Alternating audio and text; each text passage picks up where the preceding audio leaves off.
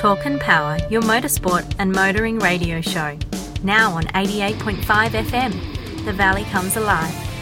And podcasting across iTunes and talkandpower.com.au. Okay, episode 82 of the Talk and Power podcast. And we have some special guests in the studio. None other than Alistair McRae. Alistair, thanks for joining us. How you doing, boys? And Denver Parker's come in to help back. out. Yeah. He's back. and Todd, Todd as usual, Yeah, I'm here. thanks for joining us. No worries.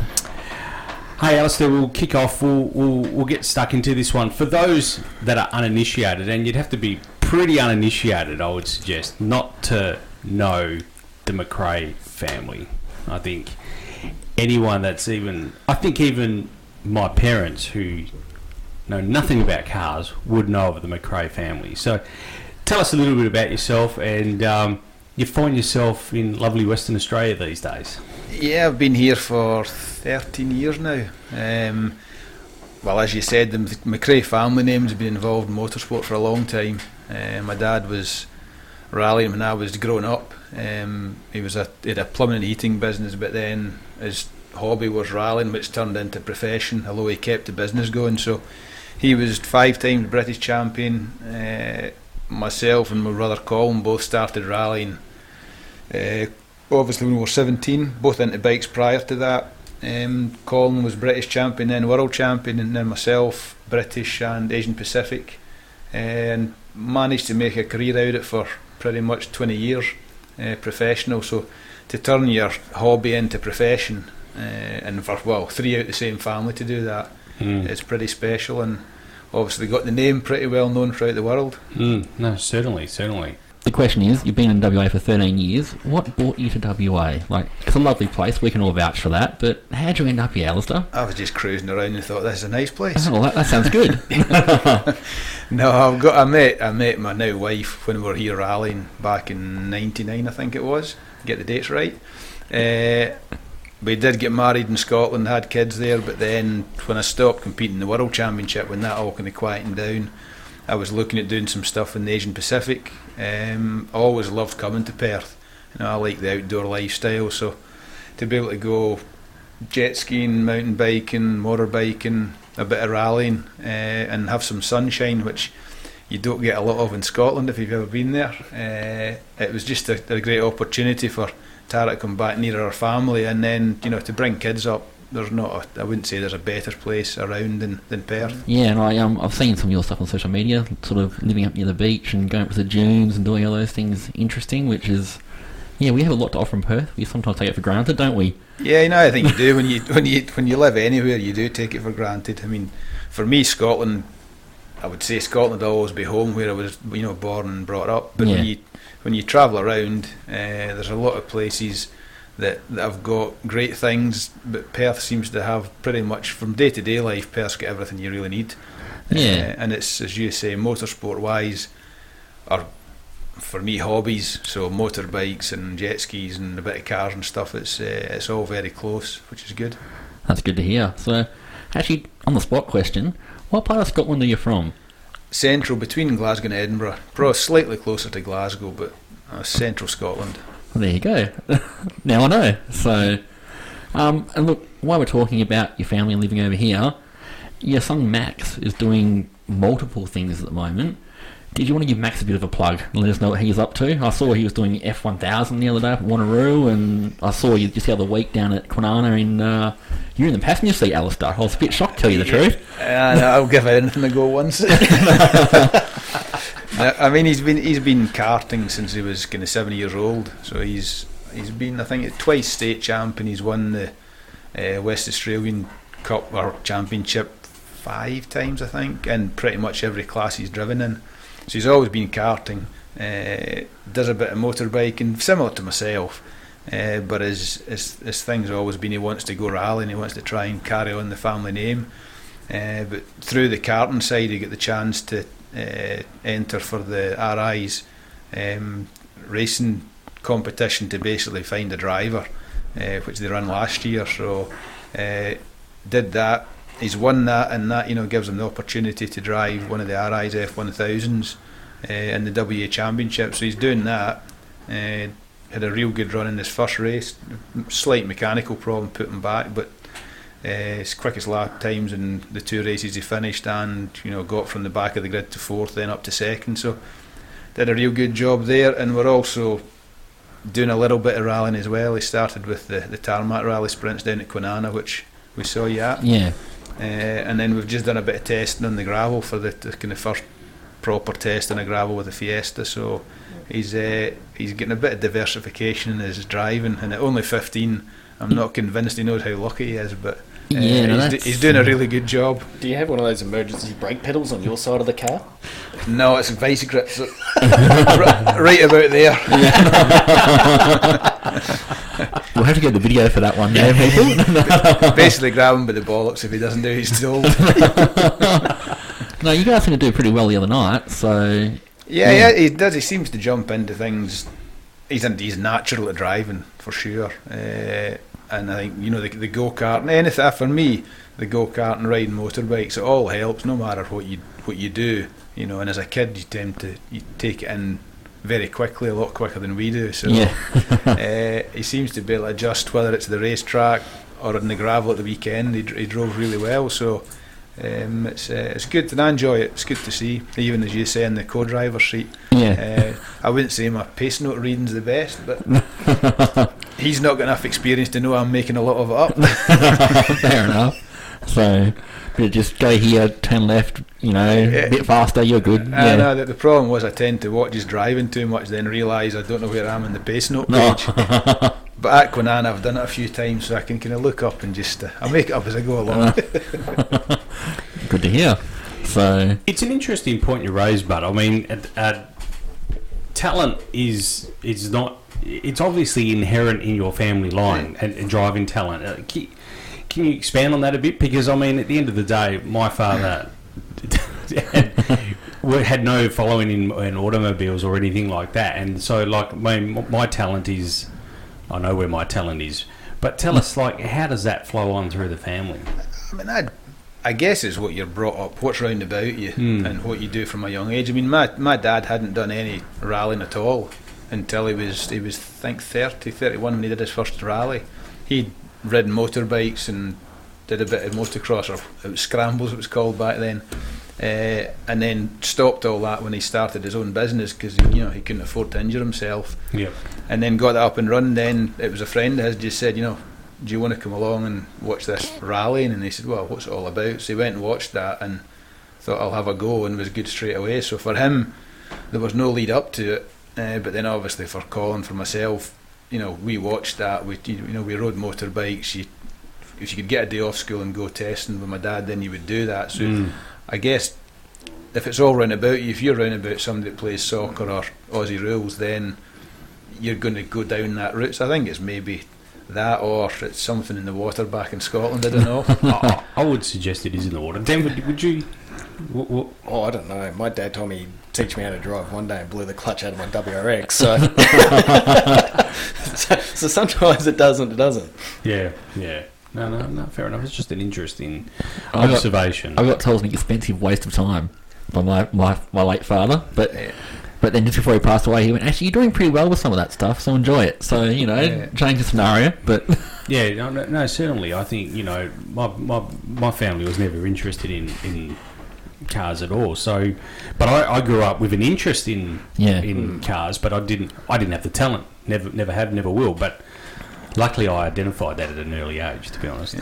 mind you, truth be told, and I was going to share this story later, it was actually my dad's interest in WRC that got me interested. Um, Yeah. Back in, God, 94, 95, going back a long time ago, said to me, got a surprise, we're going out for the day. We went out into Mundaring and watched it all afternoon, and then we went the year after, and the year after that, and then he said, you're old enough to drive, you go by yourself now.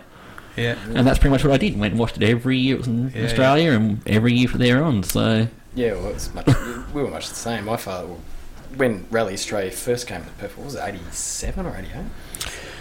I, It was it- a fair while ago. yeah, we, uh, eighty eight Yeah. seems to ring a bell. Yeah, we because we used to go forward driving fairly regularly up in the where all the tracks were up in the, the forest. We drove up there and sort of backtracked into a road closure, and the guy looked at us and went, "How'd you get here?" but yeah, that was how we all started. You know, Yeah. in those days. So parents definitely helped there. Mm. So, uh, Alistair, you've sort of touched briefly on your rally career, but um, yeah, how did, how did you get your start from bikes into the British British Championship, and then how ready your sort of bio last night? You've done a lot. Can you Yeah, expand and also condense it a bit? Does that make sense? could be could be here for a while. I've got to ask though. It says a Nissan Sunny. Was that a GTIR? Thank or? you. no, it was the it was the GTI, the, the British Championship, and I'll get this right. Ninety end ninety three. Yep. They went two wheel drive. So Yeah. for ninety four was two wheel drive. So it was the, the GTI. So two litre. Yep. No, minus, that- minus the rear diff. Yeah, minus the rear diff. Yeah, yeah. But no, I mean, I started on. I did trials, then motocross, uh, and then even when I turned seventeen, I continued on r- racing bikes or motocross. But then injured my knee for the second time and decided I would have a go at the rallying thing. I always, I, produ- I would have always had a go on rallying for sure, but it, I enjoyed bikes and still do a lot. Uh, and from then it was basically, you know, like any sport, you start at the bottom. So it was this, this the Scottish Championship with a Vauxhall Nova, which would be your Holden Barina, I believe. yeah. Oh wow. Yeah. Yeah, yeah. and then work work from there up until you know I got the, the chance and the first kind of big break for me was in '92 where Shell did a scholarship, uh, and there were six I think six finalists. Um, a lot of guys that went on to become works drivers.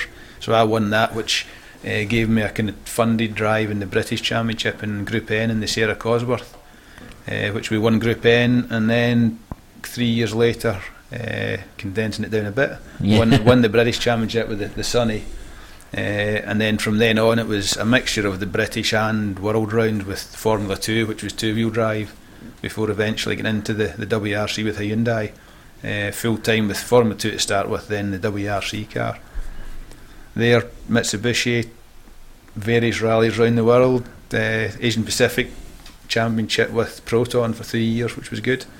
Uh, so it was it's kind of spread from 92 through to 2012 full time uh, and then since then I've still continued on I still enjoy driving uh, don't do any full championships now but when you get the opportunity to drive cars it's uh, it's always something I like to do Yeah, I remember back in the day you jumping in the Hyundai, and a few of my mates and I looked at each other and went, Hyundai, who were they? And look, you did pretty well at the time, we all thought. yeah no I mean that, that the car then was I think for me if they had it's like anything you've got to have the budget and when you're fighting against you know Toyota and Subaru and Ford all these guys that have been in it for years to come in as a new manufacturer is not easy uh, and it takes a lot you probably need to spend more money than what Peugeot and Citroen and these guys were sending and the money wasn't there but there was enough budget to you know certainly get people to sit up and take notice and we, by the end of it it was getting to the point where you know we were we could finish in the top five of WRC events, which you know was pretty good after two years on a what would be a relatively small budget. Yeah. Well, it's probably said the same thing about Skoda when they came over here, and they, I think they almost podium, didn't they? Yeah, yeah, yeah. Until they tried to change the clutch and it all went sideways. Yeah. yeah that, that, that, that wasn't so good. Yeah, yeah, yeah. No, I think now nowadays it is. It's the the expense of getting involved in the sport probably puts a few manufacturers off. Um, but the FIA try to bring costs down like any motorsport, Yeah. but there's a certain cost you can't take out of it. And to be competitive, if you've got manufacturers been in it for a while, uh, then to catch up's not easy. Yeah, fair enough. And uh, look, just quickly, the Mitsubishi days. Like, I'm a Mitsubishi fanboy myself, but I read this in the notes, Todd. What? I see you, you would have been drooling about this part. yeah, look, what was that like driving the? It was an Evo Seven, wasn't it, at the time? The Evo Seven, yeah. Yeah. I mean, I, I probably that for me that was what I thought was going to be the next step up Yeah. in the WRC. But I reckon I got to the right team at the wrong time, pretty Yeah. much. Because when we arrived, Mitsubishi when it went to WRC in '97, uh, Mitsubishi stayed with the Group A, A car for a number of years and Yeah. probably stayed for too long. So by the time they changed to the WRC car, it was like in the Group A WRC hybrid, if you want to call it that, rather than an all-and-out, you know, new WRC car. Um, and at that point, there was plans for another, you know, WRC two, which did come along when I was there. but by that time I think they'd fallen behind just a little bit, uh, and then in the the headquarters themselves with Mitsubishi there was well uh, Mercedes bought into the company, uh, and they changed the management structure and.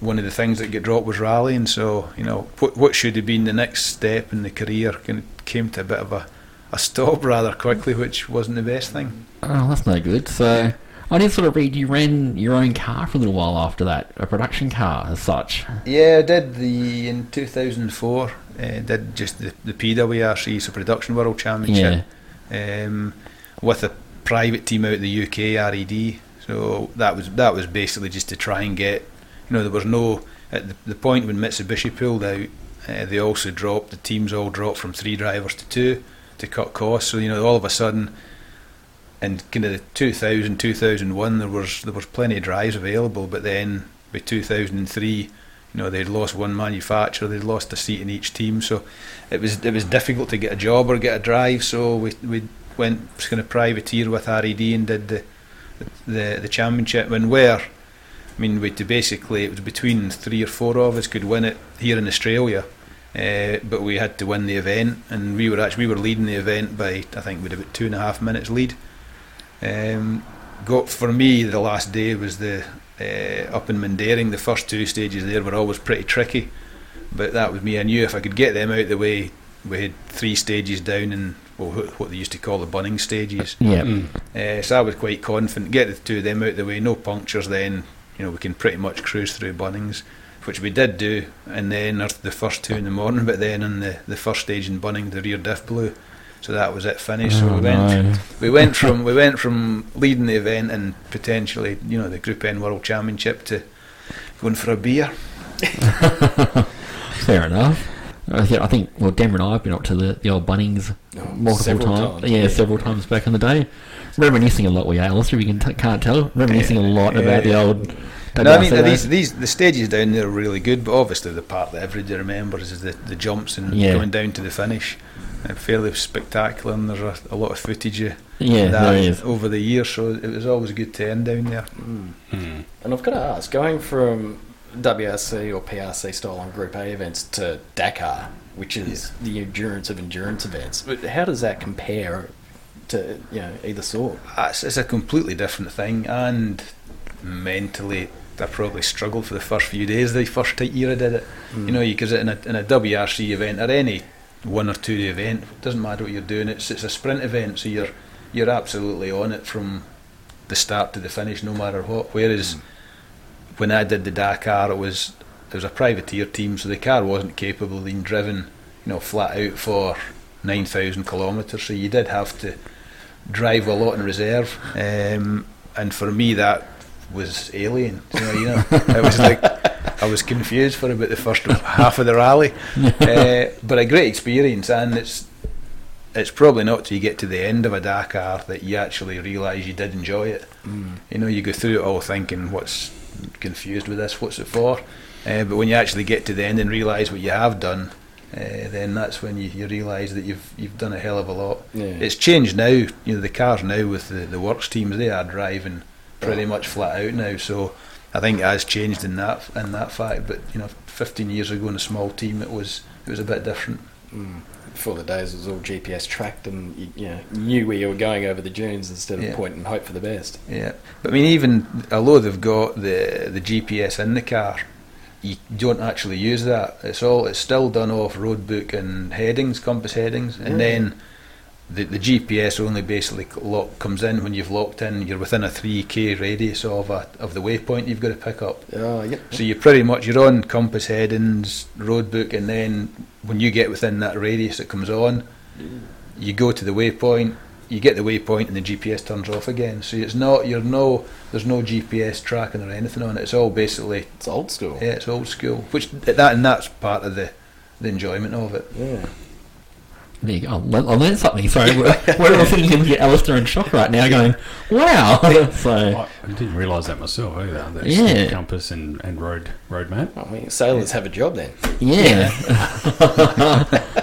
uh, so, um, Alistair, when you're not doing the dizzying heights of WRC or otherwise, I know I've seen you in a couple of Targa West events in the past, driving Porsches and the like. Um, you popped up at Leadfoot Festival in the last few years and won them. Um, do you want to tell us a bit about that? Yeah, I mean, as, as I said earlier, I still I still enjoy driving cars. Yeah. So uh, the, the chance to drive kind of anywhere and drive something different appeals to me. So obviously, I've done I've done Targa West uh, twice. Uh, we've done quite a bit in New Zealand. Done some events up in China in the last few years as well. Uh, the Leadfoots um, that came about initially the first one I did down there for Vantage that owned the car. Um, Kenneth Eriksson used to do drive drive drive for them in the race to the sky, uh, and the event stopped. But then they brought the event back again in 2015, and Kenneth reckoned that he was too old for that now. So uh, Craig Vincent he contacted him to see if he'd be interested, um, and you know it's a the car is genuinely a WRC car from '99, but with 800 horsepower. So Wow. Uh, to get the opportunity to drive that was a definite. You want that's something you want to do, and from there I've ended up. You know, the last well five years I've done quite a bit with Vantage and with the Subaru, whether it be Leadfoot, Ashley Forest Hill Climb, Race to the Sky, and some corporate stuff with them as well. So that car's uh, it's an awesome car to drive. It's got a lot of history down in New Zealand, so Yeah. uh, you don't want to damage it. And I, I seem to have been given the job of the one that can look after it, but I'm always myself that I crash it.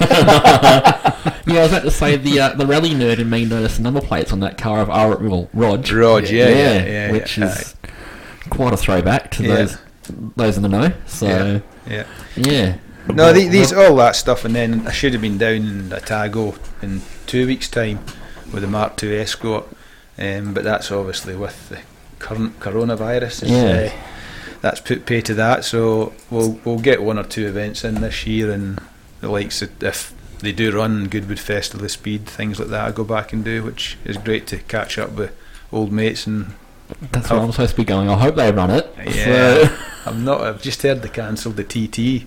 They Yeah. yeah. TT, so that's June. So if that's gone, then Yeah. you yeah, never it's not looking promising, unfortunately. No, So Well, the the Bunnings snag got the chop today, so yeah, That- that's it, I'm That's, over. it. that's what you're going to do on a Sunday now, eh?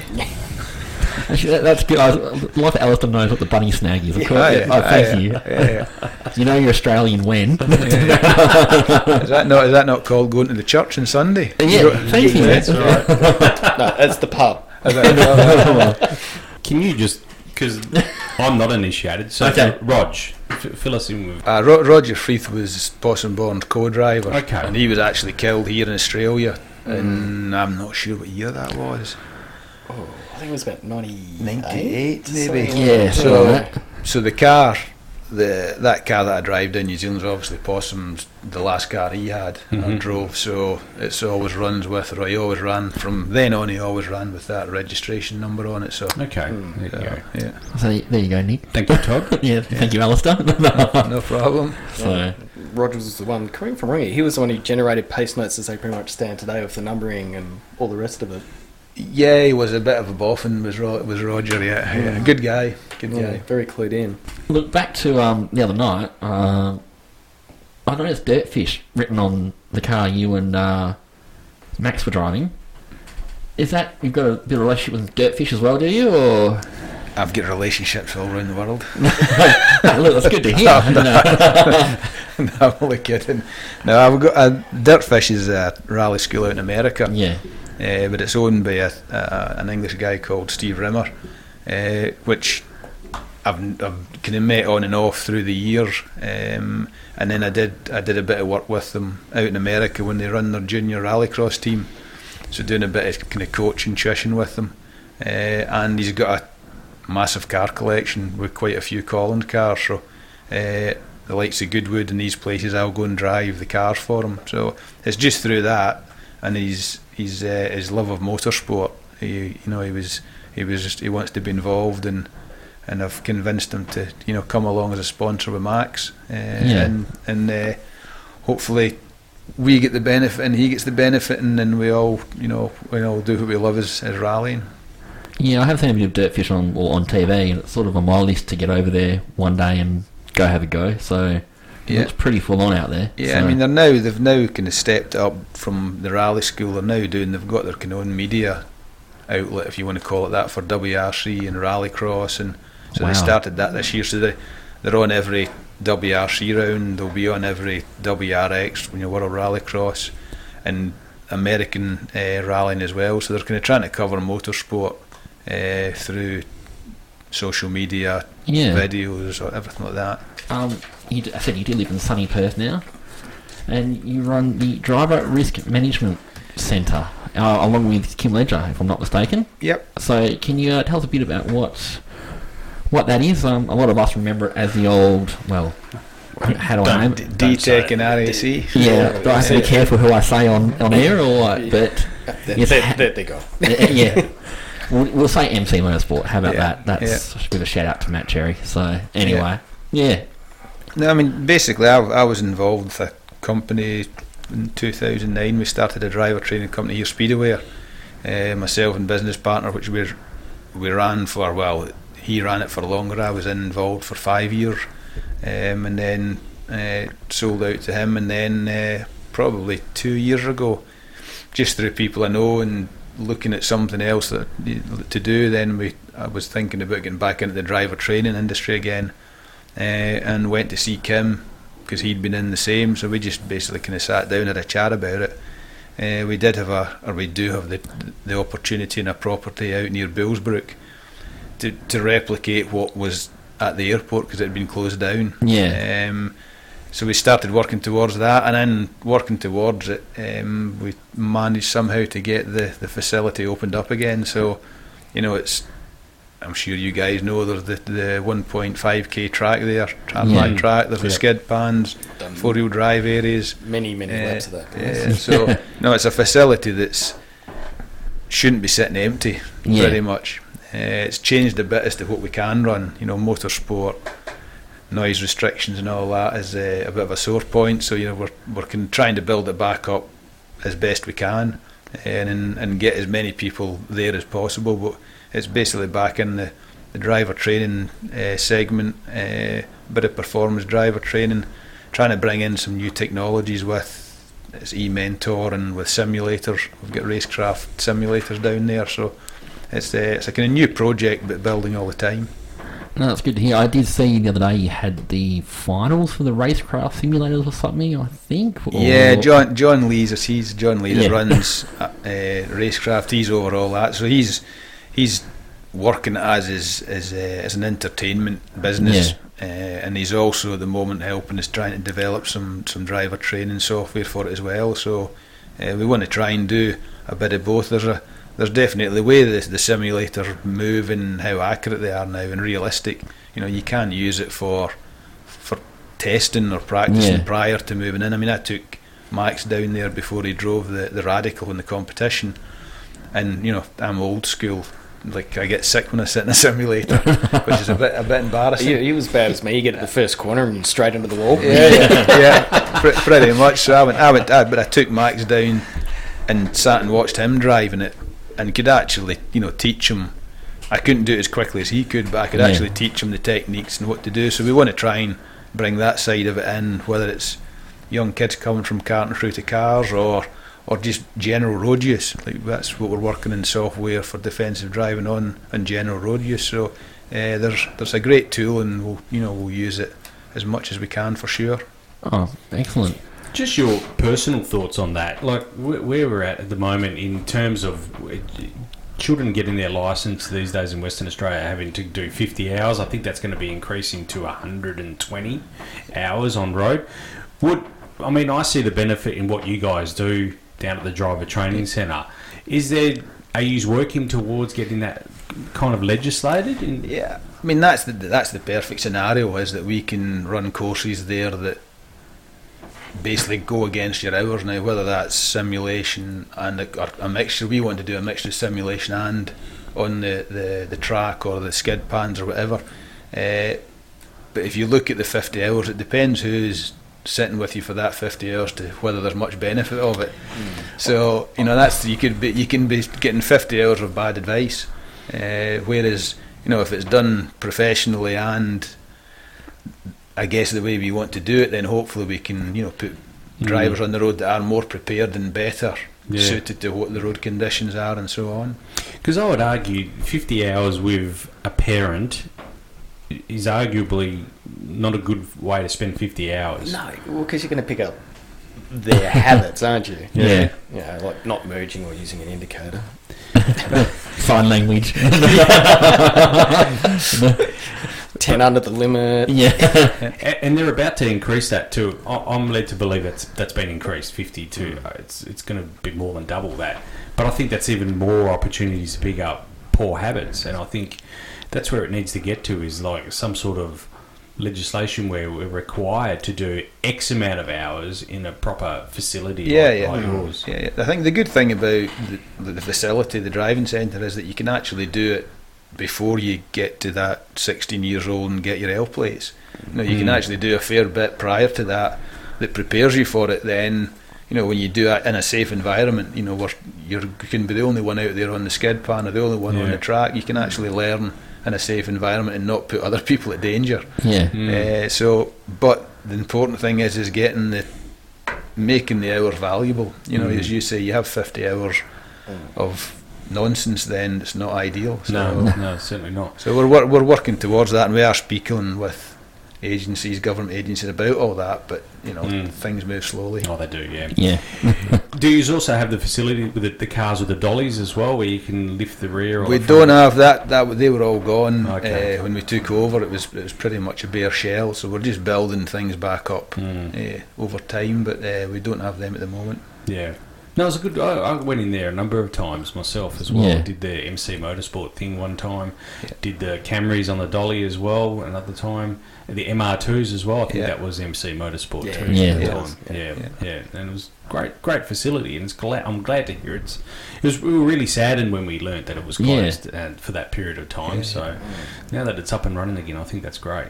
Yeah, no, we're looking forward to building it up and, and getting more people through the door. Mm. No, certainly, certainly. What was the, the least time, current world events aside, it's probably going to extend it a couple of years, but you know, how much longer did they, before they were planning to plough the runway through that sort of property, was there? Yeah, I mean, at the moment, they don't really know. You know, No. there's there's the idea. I think the idea was when when the last tenant left that they wouldn't. It would basically be a runway. It wouldn't ever get used again. But that has Mm. been delayed. So we're in there, you know, for five years. Probably a uh, couple extra now. and then, you know, hopefully we can extend that after that. So you know, we'd like to be in there for for a fairly long time. Mm. No, certainly. That's good. Um, any going to be any lift on sort of the, the motorsport out there anytime soon, or again the noise complaints is what's keeping it? You basically, we basically we've got to run under their environmental plan, which Yeah. brings in noise levels. So we're, uh, as you know, you can you can have a car that goes quickly that doesn't make noise, or Yeah. you can have a car that's going slowly and makes a lot of noise. So we just need to, if people work with us, and uh, and we try and keep the noise down, then you know for sure we can get performing cars on there. But we just have to be mindful of the the neighbours. Yeah, fair enough. Actually, one thing I do know, while the driver train centre sent or set, sat sort of vacant for a while, there were some guys testing electric cars out there. Now, electric cars are a hot topic on our podcast all the time, pros and Yeah. cons. Um, have you had much to do with those guys at all? Have they kind of gone and done their own thing since then, or No, we've not. We do have the, the RAC tester. Uh, they're in the telebus there, so they're autonomous driving stuff. But we've not had. We have had one or two electric cars there, and I th- hopefully we're going to have a bit more there in the future. Uh, but we've not had an awful lot to do with it yet. But then I think that's something that will come for sure, whether we like it or not. I was about to say, what's your opinion on the electric car? Was that for a whole other segment for another time? Is it?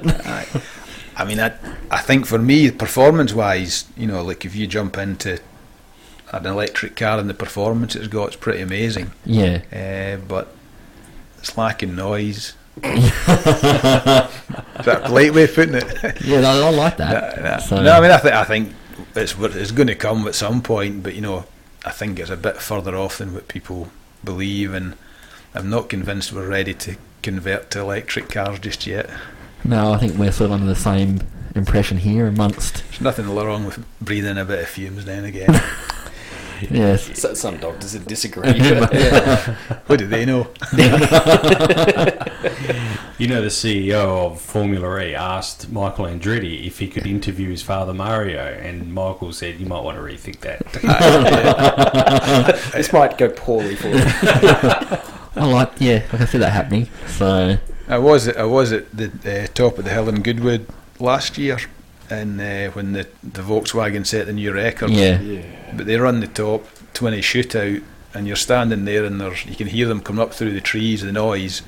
You've obviously got the noise of V12s and God knows all what, and they're arriving, and there's flames and smoke, and it gets it gets your blood going. It's good. Yeah. And then the the first and sec, second place came in. That was the, uh, the Chinese car. What the hell was that? But it came in just like a Dyson Hoover. Stop. and then the Volkswagen blitzed the record. It was the same thing. It's like zzz, stop. Yeah. Didn't quite have it. Didn't No, quite no, have it. It didn't. Does it? I've even that Pikes Peak. I think it holds a record now as well. Yeah, for yeah. the tarmac record anyway. And, Yeah. uh, Yeah. It would make a good spectator sport 'cause you'd be able to hear the commentary at least. Yeah.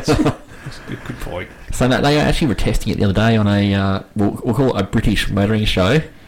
We probably can't name for various reasons, but they uh, put a driver in it um, at a oh, now I can't remember the track, but yeah, he said it was fast as, but it was out of battery within two and a half laps. Oh, was that the Chris Nur- Harris. the Yeah. Nurburgring Yeah, record? that's That's, it. it. Yeah. Yeah, Yeah.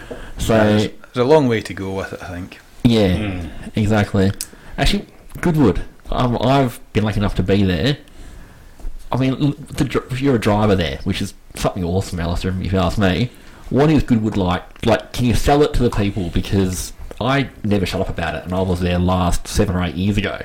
Yeah, I mean, I think for for now, I mean, in the last probably, well, probably seven or eight years, it's grown even more. It's now classed as the the kind of motor show and motorsport show in the UK. Yeah, So you get over over the four days, I think that some like 400 400,000 people go, and you've got cars from God knows what, you know, old 1906 cars that they sit there with their leather helmet on, and then Yeah. right through to Formula One cars to the, the latest electric cars, motorbikes, rally cars.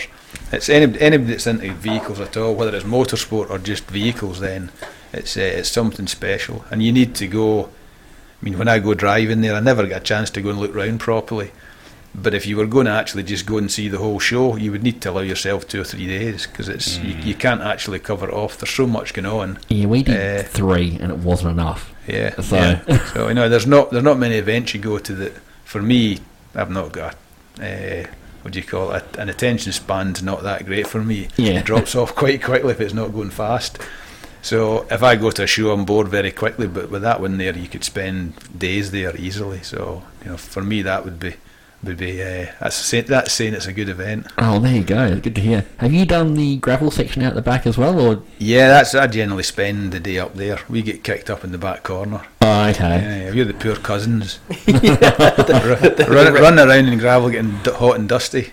Yeah, you've got to you know walk all up the hill or catch the, the bus up the top, and yeah, They, they don't get a lot of TV coverage up there, but they, they, No, they the don't. TV coverage is, goes up there for a little while, but not not, Yeah, not no, long it's, enough. yeah, yeah. No, I mean, I've I've driven. I generally drive the hill a few times, and Yeah. then up at the rally stage, so I get to see both of it, which is good. Oh, that's excellent. So no, it, is, it is a good event. Um, again, when the world returns to normal, which we hopefully will say soonish, Yeah, go check out Goodwood. Um, see Alistair over there if everything goes to plan. Otherwise, might be next year for everybody involved. But yeah. We're not sure at the moment. we're not sure. Who knows what's going to happen Yeah, next? but it is quite a good event. I've never been anywhere where you literally can walk through the pits and even talk to some other drivers and rub shoulders, and then they just go, "Oh, I've got to drive now," and they jump in the car and nick off, and you're like, "Oh, cool, thank you." you know, like there's no no well, no princesses, so to speak, Yeah. out there. They're just I'm here to here to drive and have fun, and yeah, you always have to watch out for getting run over from well. 800 horsepower rotary monsters and F1 cars and yeah, Yeah, it's quite a scene. So. Even NASCARs. Can you believe NASCARs? They Yeah, I can. whole They do heap the best NASCAR. burnouts up the hill. Even the trucks as well. The NASCAR trucks are Yeah. there as well. Except for Ken Block when he throws it completely sideways into the lawn and No, the that hay was bales. um, no, that was um, Mad Mike. no, No? the Uh, it was the, the 767 winning a few years ago as well. Oh, that's right. Mm. the wrestler. Um, Goldstein. Goldberg. Goldberg. Okay, He's there the one that, yeah, hit, hit the hay bales in the NASCAR truck. I was there to get the Alpina, brand new Alpina rare as rocking horse, went right in front of the um, members grandstand, and yeah, got pulled out in two pieces. So Not ideal. no, it's not going to sell safety features. no, he didn't. So, so uh, Alistair, while we're and last while we're here, um, the next twelve to eighteen months, hopefully coronavirus, knock on wood, doesn't completely put the world in disarray. But hey, early days. What's in your calendar of events coming up? Where can we find you? What what can we see you doing? I'm not really sure. At the moment, I should have been going to Otago and then back to the UK for Rally Day, then Goodwood. Uh, there's an event in uh, Scotland in October, uh, which is what's the McRae Challenge. It's a McRae Rally back then, so that would be myself, Max, and my dad. So the three of us doing that. Uh, then potentially Silver Fern in November down in New Zealand. Uh, next year, I don't know. Just one year at a time. But it just obviously depends on you know what happens over the next few months as to how many events continue to run and Yeah. whether I need to start drinking Peroni. well put. So, and uh, look, lastly, thank you, Alistair, for, for being here. I think I'm sort of done with the questioning at the moment. Um, I don't know about you guys. Oh, where, where can we find more info? I know Yeah. you, you have a very good YouTube channel. And where, where can we find information about yourself and uh, the Driver Risk Management Centre? And social media. Social media? I'm, not, I'm not. I'm not good with all that stuff. We will put You, you young guys just Google things, do you not? no, I mean we've obviously got driver risk management's got Instagram, Facebook, Yeah. LinkedIn, website. We'll, we'll put And it in the notes of the show Yeah. anyway. So people, Yeah. if they're listening to the podcast, go to the note, the notes for the show. They'll all be there. Yeah, I think we can find you at Alice McRae Motorsport on Facebook, that's the one. and then alicemcrae.com, Yep. And on Instagram, I think you're Alistair McRae again. Are you? Yeah. Or A McRae Motorsport? I don't actually know. Alistair McRae, I think. Oh, there you go. He's got a 15 year old son for all that. yeah. I'm about to say, and Max is on there under uh, Max McRae. 18. I There know, you go. I know that much. Yeah. Good yeah. work. Good Yeah, work, yeah. Dad. Yeah, I'm, I'm a bit old school. yeah. So we'll try and endeavour to catch up with you in the near future, see what you're up to and what's happening, and I you know. suspect we're all going to have some free time. Yeah, I think we're gonna have some free time. So you know, as Alistair, said, it's been a real pleasure. Thanks for coming in. We really enjoyed it. No worries. Thank you. thank you, Alistair. All right. Thank thanks, you. guys. Cheers. See ya. Yeah.